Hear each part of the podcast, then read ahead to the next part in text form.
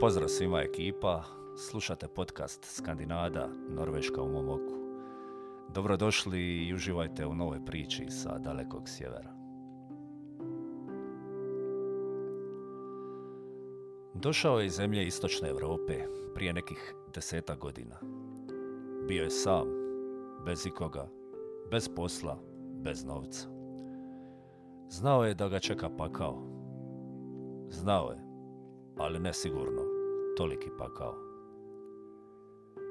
Bio je spreman na žrtvu, ali ne sigurno na toliku.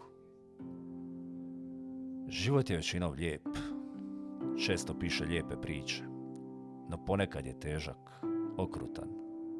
Njegov je bio upravo takav. Crni su ga zvali, iako je imao svijetlu kosu. Norvežani ga nikad ne bi svrstali među strance.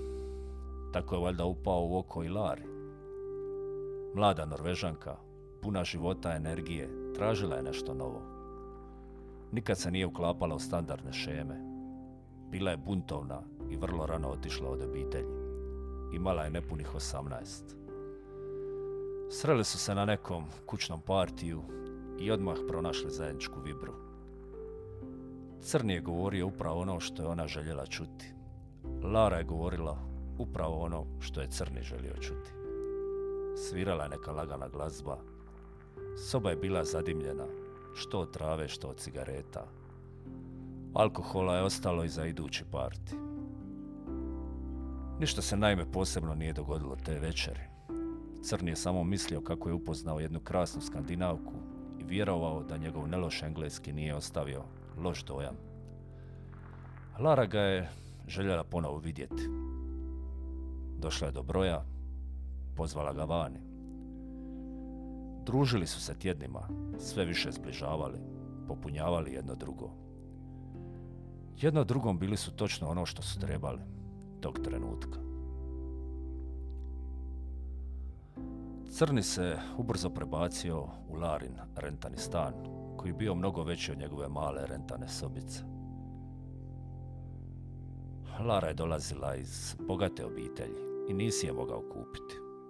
Materijalno njoj nije predstavljalo ništa. Kad joj Crni poklonio nešto za prvo Valentinovo, bilo je iskreno drago, iako to nije bio skupocjen poklon. Lara je htjela samo pažnju, Crni sigurnost. Kako su mjeseci prolazili, postajali su sve nerazdvojniji. Crni je živio norveški san. Našao u međuvremenu dobar posao. Lara je studirala i voljela crnog.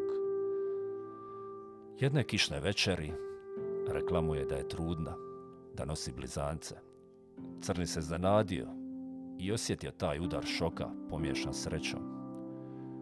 Taj val koji ga je zapljusnuo promijenio život oboma. Lara je rodila sina i kćer. Crni i dalje nije vjerovao da je postao otac. Sve se odigravalo kao u nekoj bajci snova. Crni je radio. Kad ne bi radio, čuvao je djecu dok bi Lara učila. Kako su djeca rasla, i oni su postajali opušteniji. Lara je sve češće izlazila van s prijateljicama, dok je Crni sve više ostajao sam s djecom. Nije htio pregovarati. Nije htio ispasti ljubomoran. Znao je i prihvatio da norveški stil života nije konzervativan. Suprotno zemlji iz koje je on došao. Htio je pobjeći od svoje prošlosti, od svoje tradicije, zagrliti nešto novo. Nije znao da će taj zagrljaj boljeti. Lara ga je počela lagati. Crni je gubio povjerenje.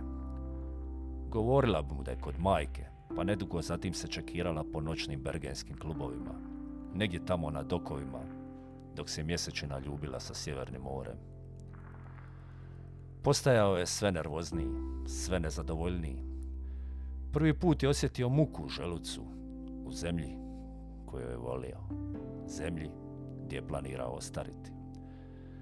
Kad bi joj prigovarao, Lara bi reagirala burno. Svađali bi se.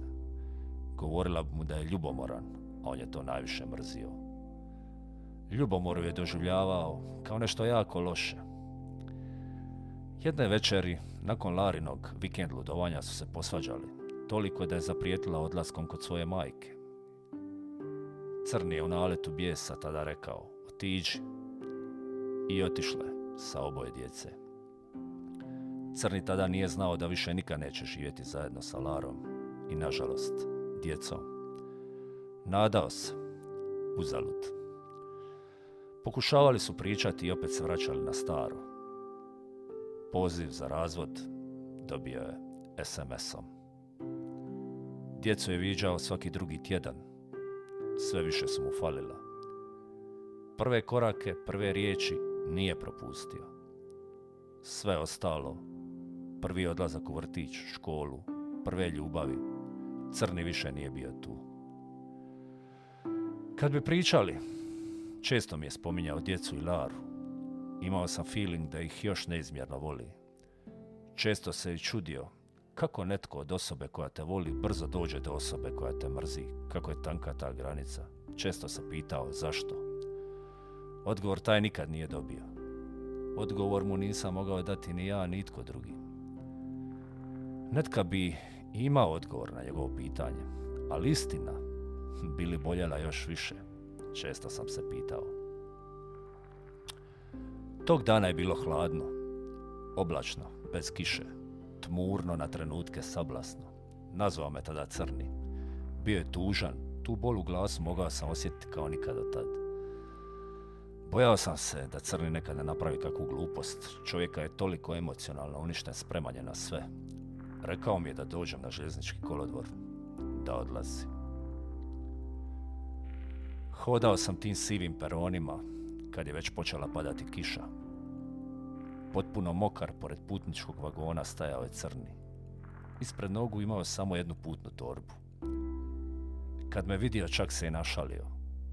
Evo, brate, bez jedna sam došao. Sa jednom torbom se vraćam. Odlazim, falit će mi djeca, ali ne mogu radi njih živjeti u gradu gdje me sve podsjeća na nju, na naš zajednički život.